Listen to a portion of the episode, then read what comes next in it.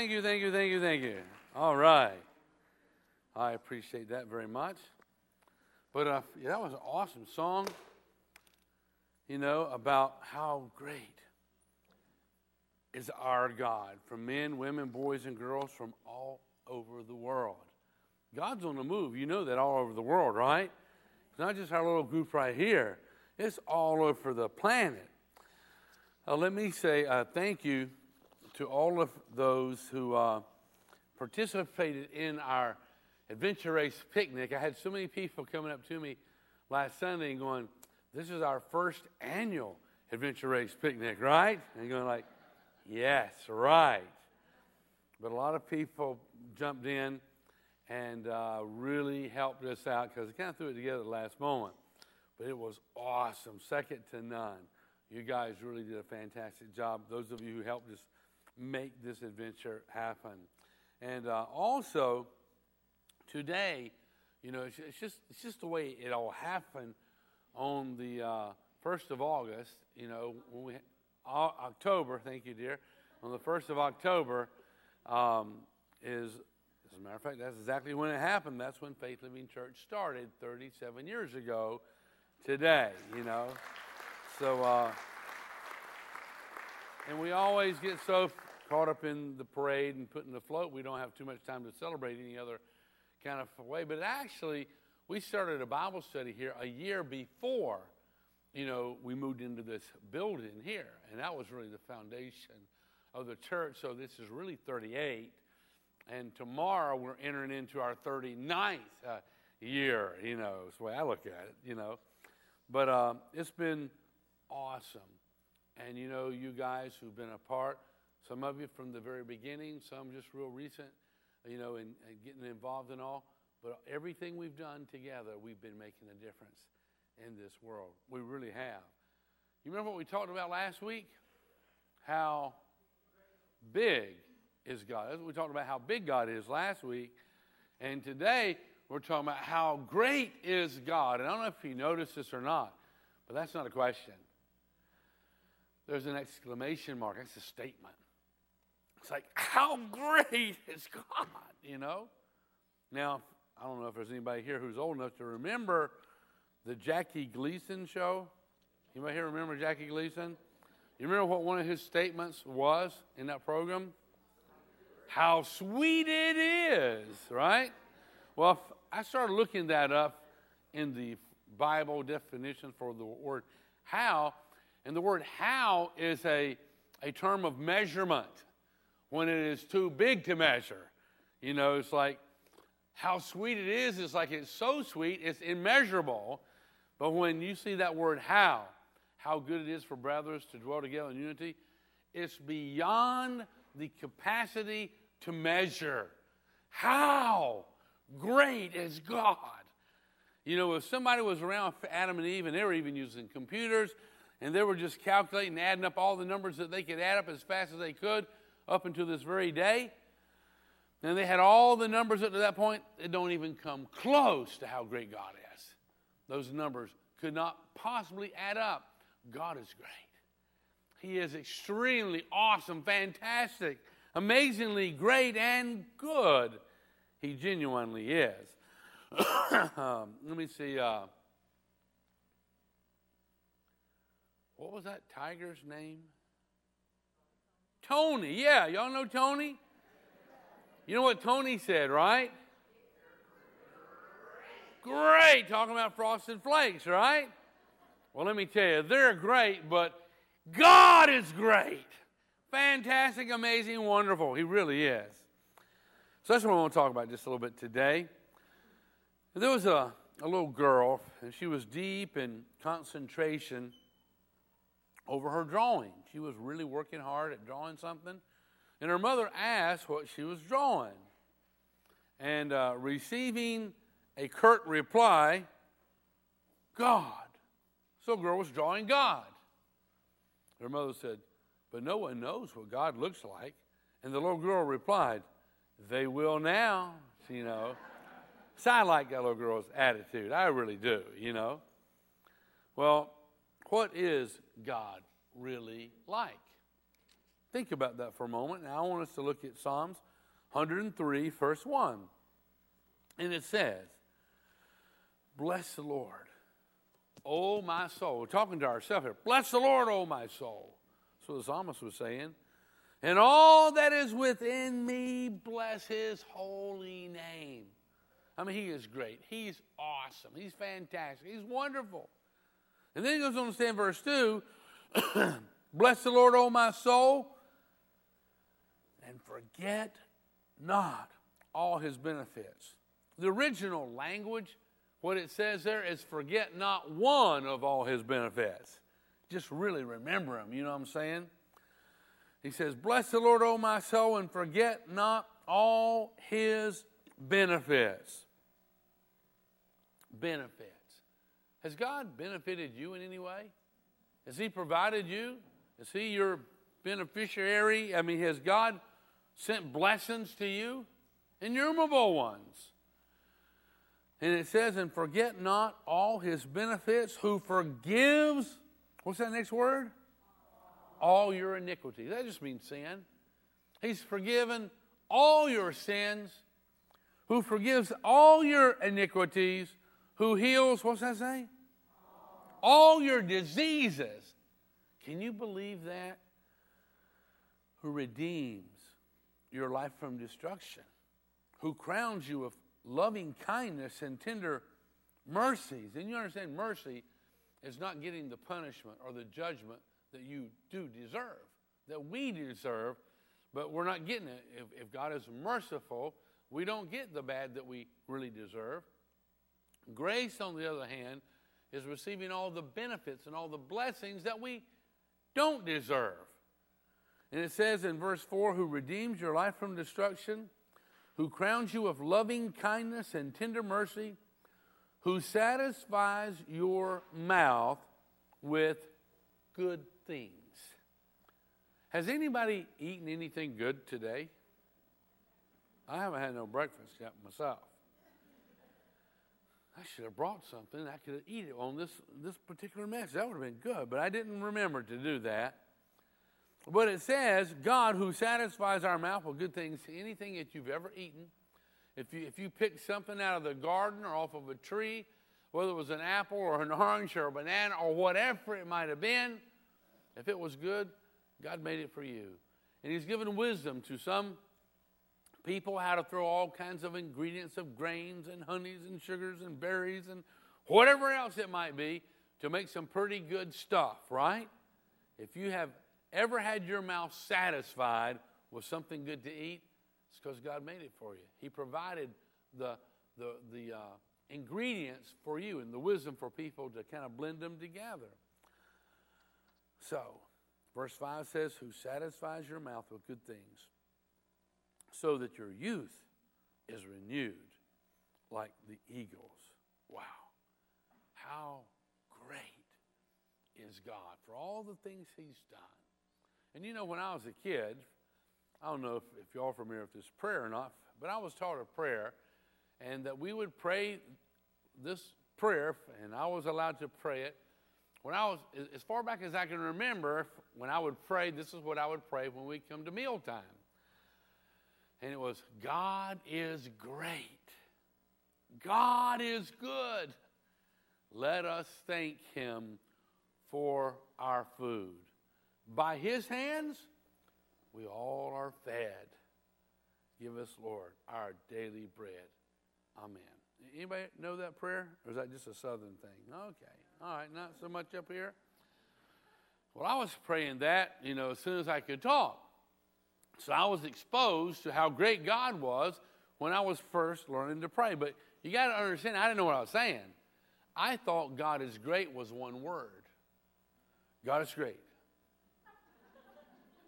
God is good. That, was two words, you know. God is great, God is good. And it was only a couple years later, maybe three years later, when it's just like, God is great. Oh, that's three words there, you know? And sometimes all of us overlook the fact that God is great. We just take it for granted, you know. So, on the evening of April the 25th, 1958, a young Korean exchange student, a leader in student Christian affairs in the University of Pennsylvania, he left his apartment and he went to the corner to post a letter to his parents in Korea. Turning from the mailbox, he stepped into the path of 11 leather jacketed teenage boys. Without a word, they attacked him, beating him with the blackjack. It's like some lead that's been overlaid with leather, really destructive old tool, and a lead pipe, and, and with their shoes and feet, uh, their shoes and fists. Later, when the police found him in the gutter, he was dead. All Philadelphia cried out for vengeance. The district attorney secured legal authority to try the boys as adults so that those found guilty could be given the death penalty. Then a letter arrived from Korea that made everyone stop and think. It was signed by the parents and by 20 other relatives of the murdered boy. It read, Our family has met together and we have decided to petition that the most generous treatment possible within the laws of your government be given to those who have committed this criminal action. In order to give evidence of our sincere hope contained in this petition, we have decided to save money to start a fund to be used for religious, educational, vocational, and social guidance of the boys when they are released. We have dared to express our hope with a spirit received from the gospel of our Savior Jesus Christ, who died for our sins. Now, you know that ain't natural, right? That's supernatural. For parents to make such awesome provisions and to request grace and mercy for the criminals who killed their son. That ain't natural. That's supernatural. God is great. God is good. You know, what did Jesus say? Some of the last things he said as he hung upon that cross. And he was asking his father, and, and he, he had in mind the men who had just beaten him terribly, where he was almost unrecognizable as a man, forced him to carry his cross, nailed his hands, his feet, crown of thorns, and Jesus, as he hung there, hardly able to breathe, he said, Father, forgive them. They don't know what they're doing. That was not natural. That was supernatural. God is great. He is able not to be controlled by feelings and emotions. He's able not to just lash out because of something that happened. You know, what a great example those parents were of God's mercy and His grace. The truth is, people need love. Do they not? Especially the people who don't deserve it. Don't they need love? So now, if you're upset and you're a bit out of shape, well, I just don't understand. People come to me all the time about some lost person, how bad they were and what they did. I'm going like, I understand it perfectly. You know, lost people who don't have a relationship with God, they're not going to act like a Christian. It's difficult enough for a Christian to act like a Christian. Is that true? Sure it is. So you understand why these folks out in the world are doing that.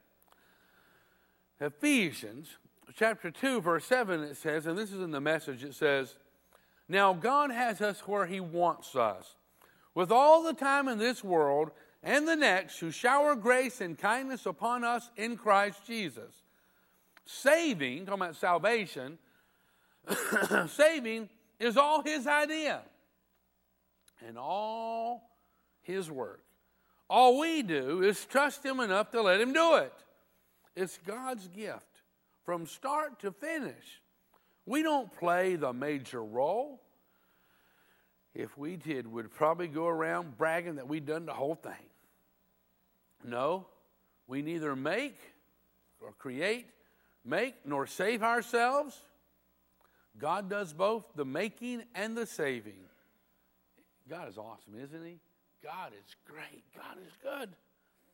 He goes on to say here, He creates each of us by Christ Jesus to join Him in the work He does, the good work He has gotten ready for us to do, work that we had better be doing.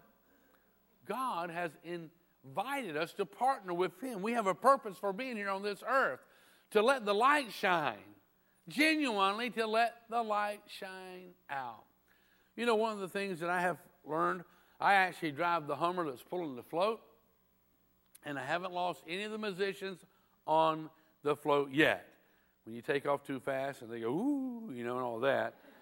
But as I'm driving the float for some odd years now, um, and the music from our float passes our float and gets way ahead. And there's lots of floats that are very interesting, but our music gets up there, and you see the whole crowd turn their head and look to where that music's coming from. And I'm going to be honest with you, I have been brought to tears many a time as I see the hollow, the empty look in people's faces, and there's something that has captivated them for a few moments. And over the years, I've had the privilege of meeting people who come into our church now on a regular basis the first time they ever heard of us or saw us was on the float. As we were going through the town of Southington, singing worship and praise songs to God, and the atmosphere was electrified. There was something different. It wasn't just a country western band. There was something different because God inhabits the praises of his people. And there was something that gravitated, you know, their attention, and you could see their hunger for something more than they had. And we need to let that light that is within us, that hope that is within us, we need to let it out, touch other people's lives. Now, we just read this verse here in Ephesians, you know, and, you know, works cannot save us, but works always accompany salvation. When you're genuinely saved, works accompany it. And you will do good things. Works always accompanies faith. You know, that's just the way it, it is, you know. And grace is not given because we've done good works. Grace is given to us to enable us to do good works. The word grace, the best definition you'll ever find of grace, is God's enabling power. And He gives us grace so we can do the good things that He has called us to partner with Him to do.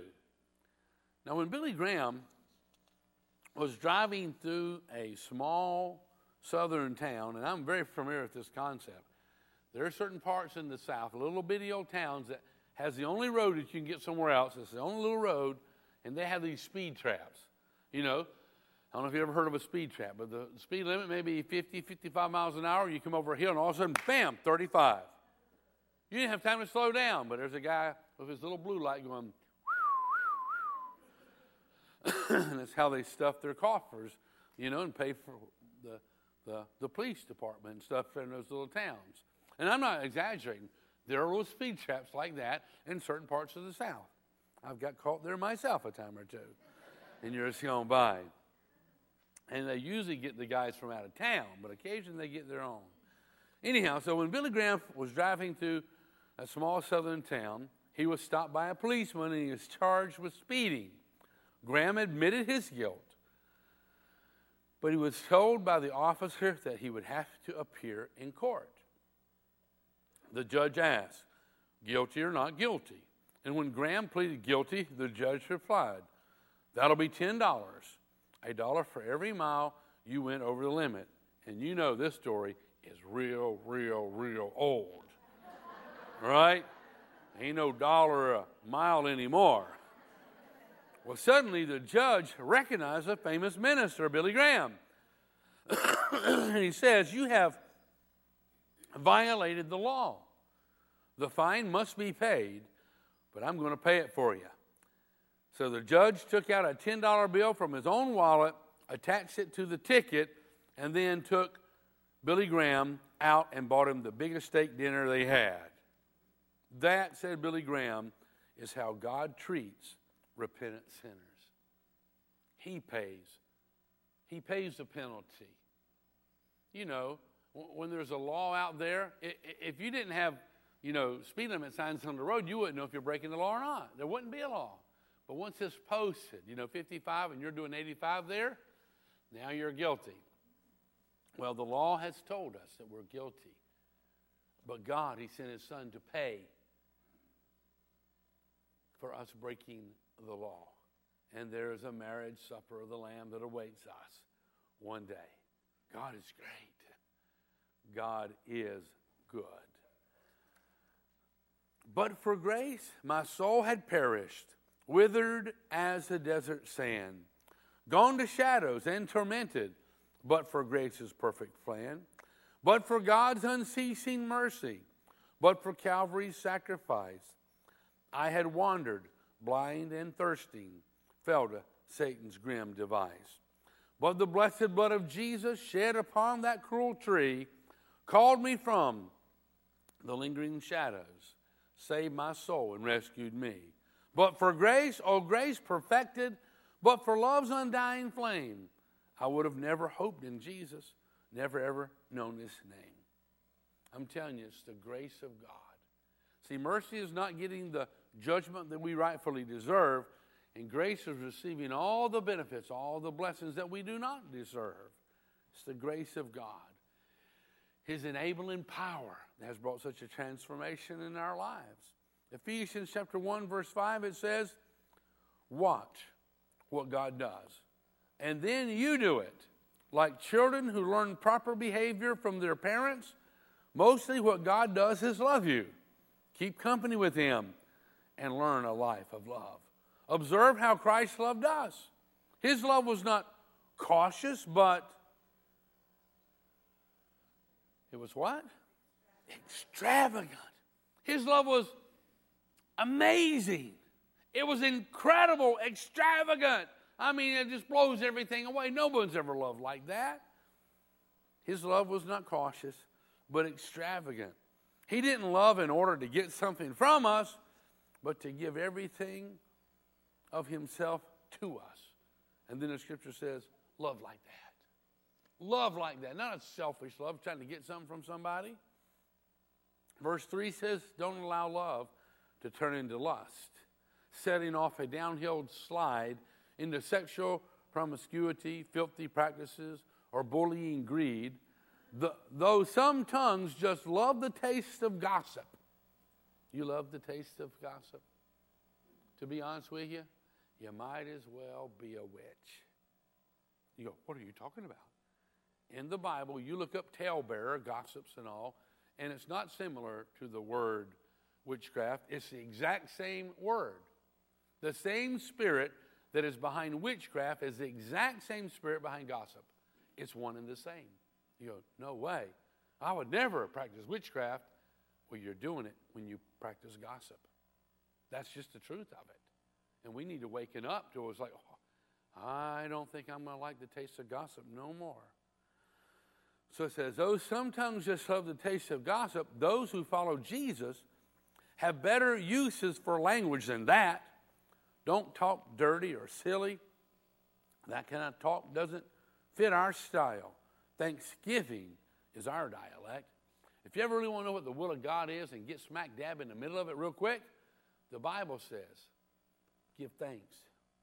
You know, thanks to God. It is the will of God in Christ Jesus concerning you. Giving thanks is the will of God. You can get slap dab in the middle of God's will by giving thanks and being a person of, of gratitude and who is grateful. He says, Thanksgiving is our dialect. You can be sure that using people or religion or things just for what you can get out of them, the usual variations of idolatry, will get you nowhere. And certainly nowhere near the kingdom of Christ, the kingdom of God. Verse 6 says, So don't let yourselves get taken in by religious, smooth talk. God gets furious with people who are full of religious sales talk but want nothing to do with him. Don't even hang around people like that. Verse 8 You groped your way through that murk once, but no longer. You're out in the open now. That bright light of Christ makes your way plain. So no more stumbling around. Get on with it. The good, the right, the true. These are the actions appropriate for daylight hours. Figure out what will please Christ and then do it. God is great. He is good. He genuinely is, and He loves you. And He shows His mercy and His grace to us every day. We've got something to thank Him for. 1 Timothy chapter 1, verse 12 says, How thankful I am to Christ Jesus our Lord for considering me trustworthy and appointing me to serve him. Now, the apostle is saying, you know, what a blessing this is. How thankful I am that he considers me trustworthy and he appoints me to serve him. Are we thankful that we've been given opportunity to serve him? Or do we try to shun our responsibility of serving Almighty God? Although he has appointed us all to serve along with him, to be a partner with him. Verse 13 says, Even though I used to scoff at the name of Christ, and I hunted down his people, harming them in every way I could, but God had mercy on me because I did it in ignorance and unbelief. Oh, how kind and gracious the Lord was. He filled me completely with faith and the love of Christ Jesus. How great is God to forgive us like that, not hold it against us. Verse 15 says, Paul said, This is a true saying, and everyone should believe it. Christ Jesus came into the world to save sinners, and I was the worst of them all. Paul, he said it about his own self. Before his name was changed to Paul, he was called Saul. He was actually putting Christians to death. He had an encounter with Jesus and he began to preach the gospel he hated so much earlier on. And listen what he goes on to say. But that is why God had mercy on me, so that Christ Jesus could use me as a prime example of his great patience with even the worst sinners. That God had been patient with Saul as he was having Christians put to death in the arena, fed to lions and all. And God was patient even with him.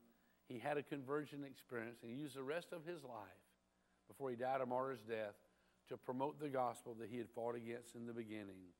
Then others will realize when they see how bad Paul was, then others will realize that they too can believe in him and receive eternal life. Glory and honor to God forever and ever. He is the eternal King, the unseen one who never dies. He alone is God. And I'm talking about awesome God. You know, great, good. And it says, Amen. So, so be that. There was a large, prosperous downtown church, and it had three mission churches under its care, which it had started as an outreach. And on the first Sunday of the new year, all the churches of the mission churches came to the city church for a combined communion service. And those mission churches, which were located in the slums of the city, were some outstanding cases of conversions thieves and burglars and so on. Way, way bad kinds of stuff, you know? But they all knelt side by side at the altar. And on one such occasion, the pastor saw a former burglar kneeling beside a judge of the Supreme Court, the judge who had sent him to jail, where he had served for seven years. And after his release, the burglar had been converted and became a Christian worker. Yet, as they knelt there, the judge and the former convict, neither one seemed to be aware of the other. After the service, the judge was walking home with the pastor and said to the pastor, Did you notice who was kneeling beside me at the communion rail this morning? The pastor replied, Yes, but I didn't know that you noticed. The two walked along in silence for a few more moments, and then the judge said, What a miracle of grace. The pastor nodded in agreement. Yes, what a marvelous miracle of grace. And then the judge said, But to whom do you refer? And the pastor said, Why, to the conversion of that convict. And the judge said, But I was not referring to him, I was thinking of myself. The pastor, surprised, he replied, You're thinking of yourself? I don't understand. Yes, the judge replied, It didn't cost that burglar much to get converted when he came out of jail. He had nothing but a history of crime behind him. And when he saw Jesus as his Savior, he knew there was salvation and hope and joy for him. And he knew how much he needed that help. But look at me. I was taught from my earliest infancy to live as a gentleman, that my word was to be my bond, that I was to say my prayers and go to church and take communion and so on. I went through Oxford, took my degrees, was called to the bar, and eventually became a judge. Pastor, nothing but the grace of God could have caused me to admit that I was a sinner on the level with that burglar. It took much more grace to forgive me of all my pride, my self deception, to get me to admit that I was no better in the eyes of God than that convict that I had sent to prison. God is great, and God is good to all of us, to each and every one of us. 1 Corinthians 15 9 says, Paul still speaking, he says, For I am the least of all the apostles I am not worthy to be called an apostle after the way I persecuted the church of God. Verse 10. But whatever I am now, it is all because God poured out his special favor, his grace, his enabling power on me. Verse 10 in the King James Bible says, But by the grace of God, I am what I am. I didn't do this. I didn't reach this position because of me. It's the grace of Almighty God that enabled and equipped and empowered me. So, verse 10 says, But whatever I am now, it is all because God poured out his special favor on me, and not without results. For I have worked harder than all the other apostles, yet it was not I, but God who was working through me by his grace, by his enabling power. See, when the mask of self righteousness has been torn away from us, I mean, torn away, pulled off, we become candidates for God's generous grace, His enabling power. Titus chapter 3, verse 3, it says, Once we too were foolish and disobedient. Were you ever foolish and disobedient? It says, Once we were. We were misled by others and became slaves to many wicked desires and evil pleasures. Were you? Does that describe something in your past somewhere? Our lives were full of evil and envy. We ever been there? We hated others and they hated us. Did you ever do that? Has anybody ever hated you back? If you haven't, just wait a, little while. You'll have somebody. You'll do that. See, abounding sin, if you think about it, is the terror of this world. Abounding sin. It just keeps moving and getting bigger and bigger and bigger. But abounding grace, it's the hope of our world, it's the hope of mankind. Abounding grace.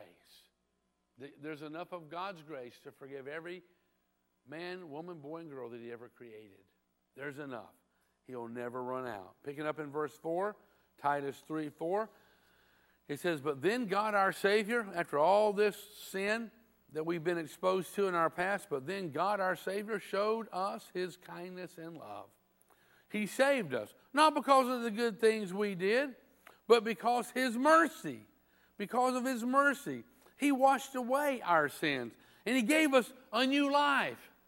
So many people right now are hungry and desperate for a new life, to have hope. So many people. They're all around us. Everywhere we go, there are people who are desperate. They're hungry for a new life, for hope, to expect something good in the future. But so many people are hopeless. Romans chapter 5, verse 6 says, When we were utterly, which means totally and completely, when we were utterly helpless, you got to understand that God took the initiative here. We were all helpless at some point. When we were utterly helpless, Christ came at just the right time. He died for us sinners. That was me. He died for us.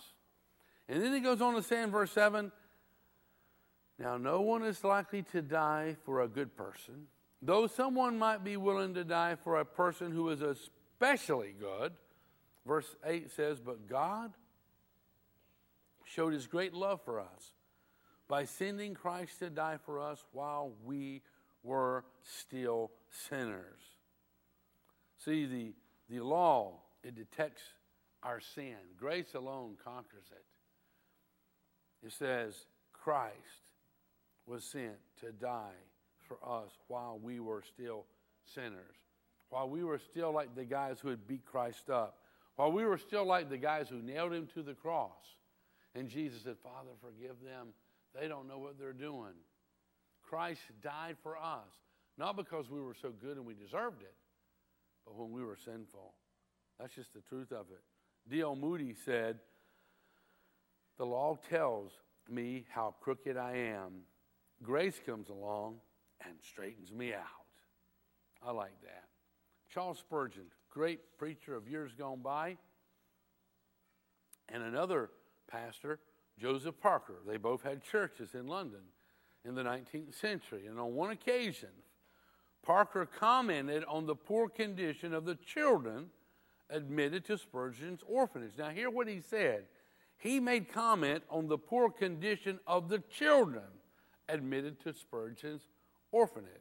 It was reported to Spurgeon, however, that Pastor Parker had criticized the orphanage itself. It was a misunderstanding. Spurgeon blasted Parker the next week from his pulpit. The attack was printed in the newspaper and became the talk of the town. So people flocked to Parker's church the next Sunday to hear his rebuttal. How was he going to respond to what Spurgeon said about him? I understand Dr. Spurgeon is not in his pulpit today. He had to go out of town to travel. And this is the Sunday they used to take an offering for the orphanage to care for those poor children. I suggest that we take a love offering here instead because Pastor Spurgeon is not there. The crowd was delighted. The ushers had to empty the collection plate three times. Have you ever seen somebody take an offering and say, hey, I'm sorry, there's no room for your offering. I'll be back in a few minutes with another plate?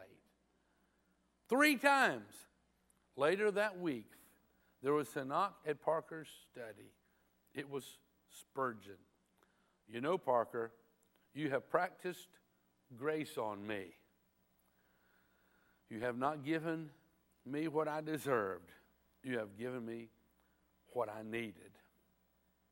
And you know what? You and I begin need to begin practicing grace on people. Practicing grace, good place to start is probably our home. and then the places we work and buy our gas and buy our groceries and with our neighbors to begin to practice grace, pouring the blessings out upon people that they don't deserve, and mercy, not giving them the judgment and the bad that they do deserve. Luke chapter 15, last verse we're going to look at, verse 1, it says, tax collectors and other notorious sinners often came to listen to Jesus teach. Now, why in the world would notorious sinners come to hear Jesus preach? Because he was preaching the good news. He was preaching about forgiveness.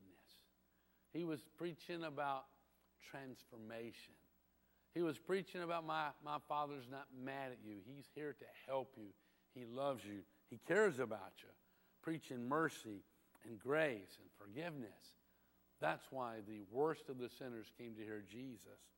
And it says in verse 2 this made the Pharisees and teachers of religious law complain that he was associating with despicable people, even eating with them. And the religious leaders didn't ever do that. They didn't hang around sinful people. No way. It would corrupt them, contaminate them, you know. I'm so thankful that they could not gain control over Jesus. Aren't you? You know? Jesus was not politically correct. He did what his father wanted him to do. Now, we're not going to look it up right now, but you remember the story about the prodigal son. He took half of his dad's money, he went off and he partied it. And he spent it on riotous living, the Bible says. And then there came a time when his money ran out and a famine hit. And none of his uh, friends, who was his friends when he had money, were there any longer. He started working in a pig pen to feed the pigs, and that wasn't something Jewish boys did. But he did it just so he could eat some of the pig food. And the farmer wouldn't let him have that anymore. So he came to himself and he went home to his dad. His dad saw him from a long ways off. And when his dad saw him, he ran out there and met him, not with a lecture, but with a kiss. He kissed him. He gave him a kiss, not a lecture. And then he gave him a party, not probation. Here is a sinful kid coming home, a kiss and a party. And then we think about it. The older brother, he brought up all kinds of objections that, that you might have towards somebody. You remember what he said to his father? The essence of it was Dad, he doesn't deserve a party. He doesn't deserve you taking care of him anymore. He wasted half of what you earned your whole life long. He wasted it, Dad. He doesn't deserve another chance.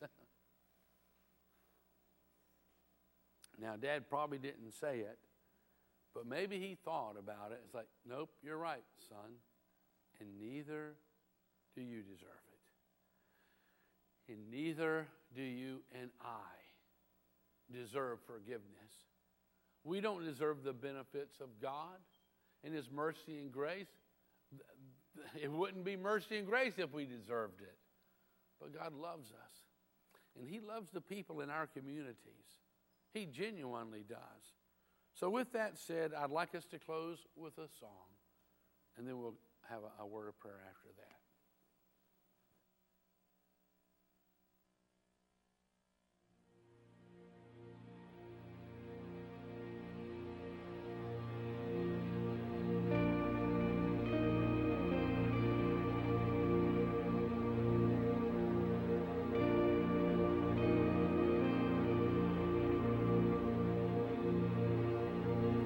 Jesus, friend of sinners, we have strayed so far away. We cut down people in your name, but the sword was never ours to swing. Jesus, friend of sinners, the truth's become so hard to see. The world is on their way to you, but they're tripping over me. Always looking around but never looking up. I'm so double minded. A plain eyed saint with dirty hands and a heart divided.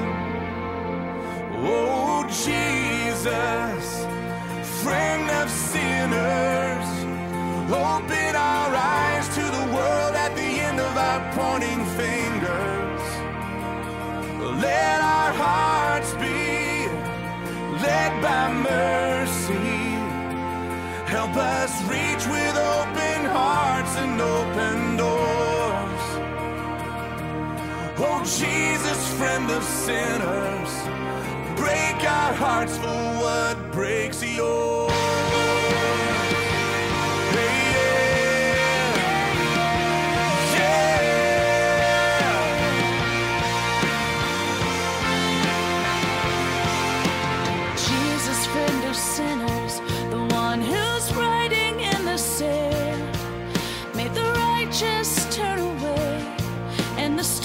fall from their hands. Help us to remember we are all the least of these. Let the memory of your mercy bring your people to their knees. Nobody knows what we're for, only what we're against when we judge the wounded. What if we put down our signs, crossed over the lines, and love like you did?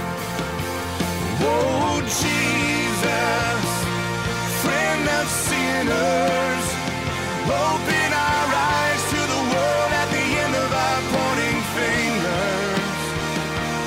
Let our hearts be led by mercy. Help us reach with open hearts and open doors. Oh, Jesus, friend of sinners, break our hearts for what breaks yours. You love every lost cause. You reach for the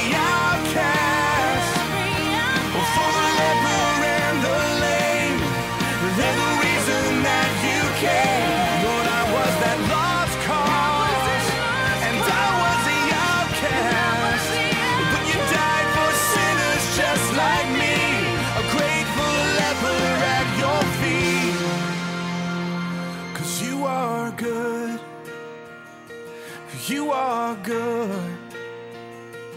And your love endures forever.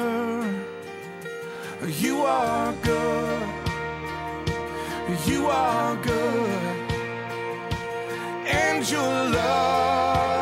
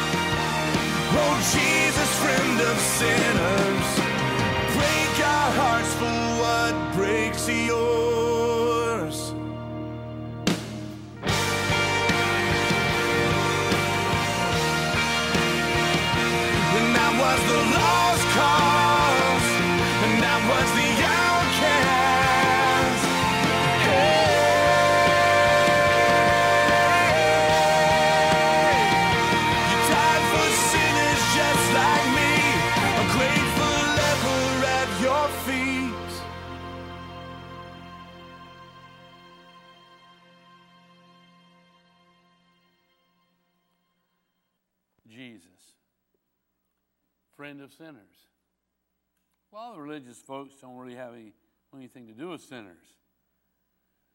But that's what we all were at one point in time. And Jesus comes and brings a transformation, makes us a child of God, or partaker of his divine nature. But he's given us this task to follow his example. And God is great. And God is good. And whether it's out there in the parade today, you're smiling, giving people hope, waving, shaking a hand maybe, or you're in the crowd, you know, touching people's lives, giving hope just by your, your very presence and the way you, you handle yourself, or maybe in your home, or your community, your neighborhood, where you work. And just because, well, I heard something bad about them, that's who Jesus would be talking to. That's the person who would be discovering forgiveness and mercy and grace. Let's follow our Savior's example. He's great and He's good. Would you bow with me right now as we pray? And uh, what I want to pray about for those of you who know Jesus, if we could just really reaffirm our faith in Him today, recommit ourselves to Him today. And those who have never done such a thing, you would join us and welcome Christ into your life as your Savior, as your Lord and your King, and allow Him to bring about the transformation that we can't do on our own, but He sure can. So, would you pray with me? Dear Heavenly Father, I believe that you love me. That's why you sent your son Jesus. And I believe that Jesus died in my place.